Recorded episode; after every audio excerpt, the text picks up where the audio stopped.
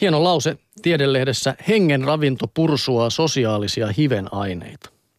Oo. Ja näin jatkuu. Kynttilää molemmista päistä polttavat rocktähdet ja bohemitaiteilijat antavat rajoittuneen kuvan taiteen tekemisen vaikutuksista. Heistä voisi päätellä, että kulttuuritoiminta uhkaa pahan kerran terveyttä. Päätelmä menee kuitenkin metsään. Oikeasti kaikenlainen touhu kulttuurin parissa pidentää ikää. Yleensä lääkärit ja sairaanhoitajat määräävät lopettamaan tupakoinnin, vähentämään kovia rasvoja ja harrastamaan liikuntaa. He voisivat vaihteeksi patistaa taidemuseoon. Kiertelytaulujen ja installaatioiden vaiheella ei juuri kaloreita polta, mutta tekee kummasti hyvää.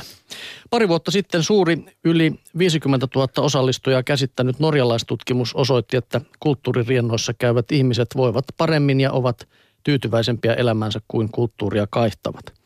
Ei ollut merkitystä sillä, kävikö vain nauttimassa muiden tekemää taidetta tai teatteria, vai tekikö sitä ihan itse vaikkapa laulamalla kuorossa. Yhteys vielä syveni annoskoon mukaan, mitä enemmän ravitsi itseään kulttuurilla, sitä paremmin meni.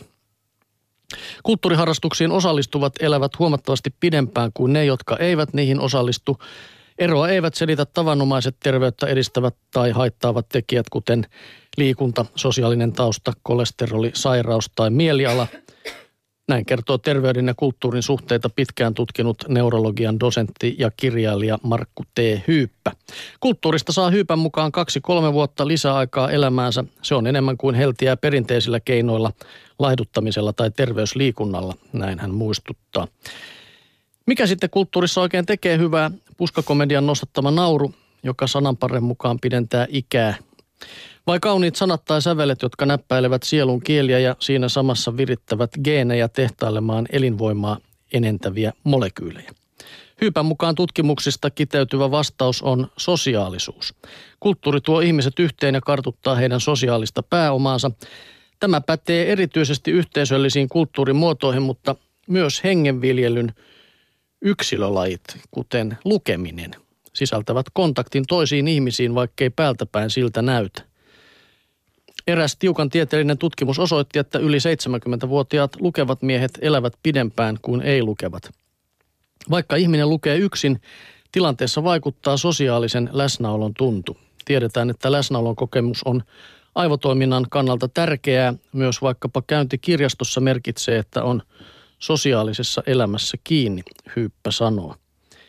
Kulttuurilla on pehmon maine hän valittelee, siksi terveysvalistajat eivät ole ottaneet sitä niin vakavasti kuin se vankan tutkimusnäytön perusteella ansaitsisi. Uskottavuutta ei kaiketi paranna sekään, että kulttuurin harrastaminen on hauskaa eikä vaadi kamalasti ponnistelua. Terveellisiin elämäntapoihin liitetyt askeesi, itsekuri ja hikoilu puuttuvat.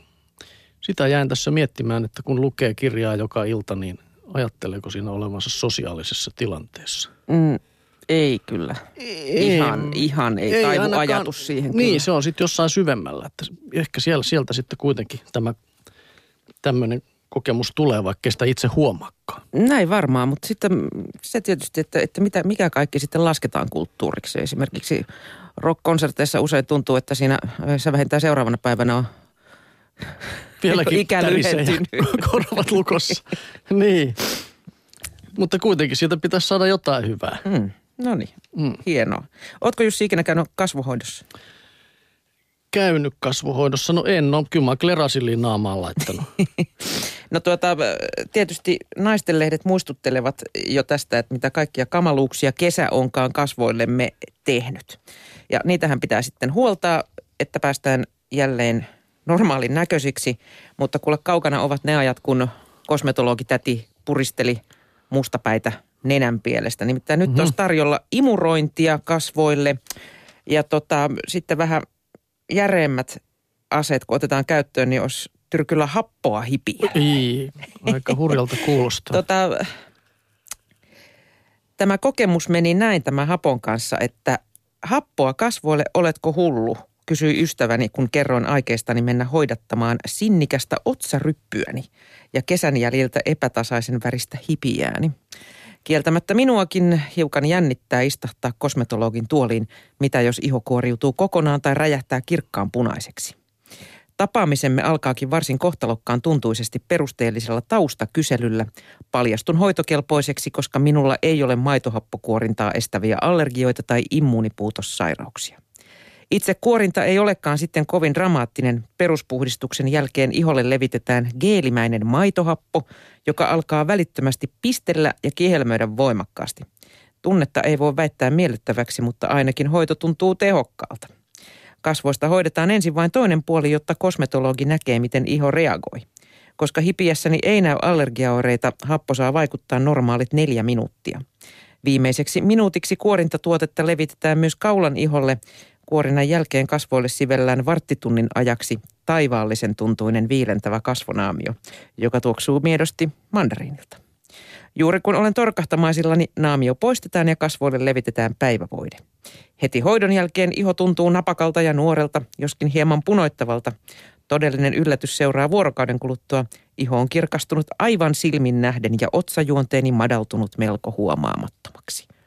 Miltäs kuulostaa? Otsa kirkastuu. Se on, se on tämä, Kirkas on vaikeita juttuja, kun mä en siinä TV-säkään oikeasta kir- kirkkauteen pyrkimistä oikein ymmärrä koskaan näitä HD ja muuta. Että kuinka kirkas sen oikein ja terävä se oikein pitää olla. Niin, mutta se mua jäi tuossa kokemuksessa hieman askarruttamaan, että jos se iho olisikin reagoinut, niin olisiko sitten se toinen puoli naamasta jätetty hoitamatta ja Sitten olisi ollut hyvän näköinen sen jälkeen kyllä.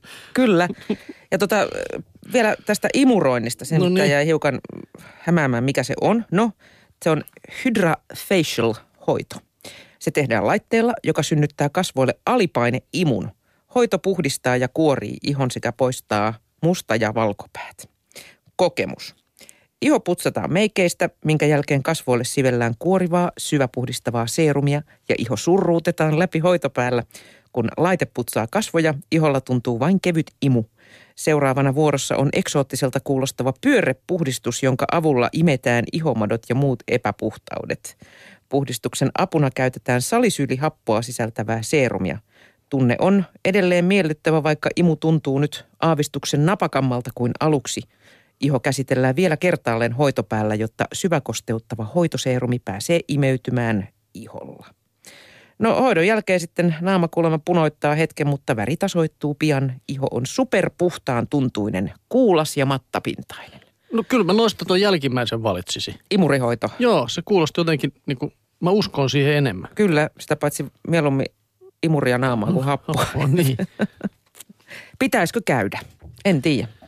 Mä raportoin sitten, jos uskaltaudun moiseen. Okei. Okay.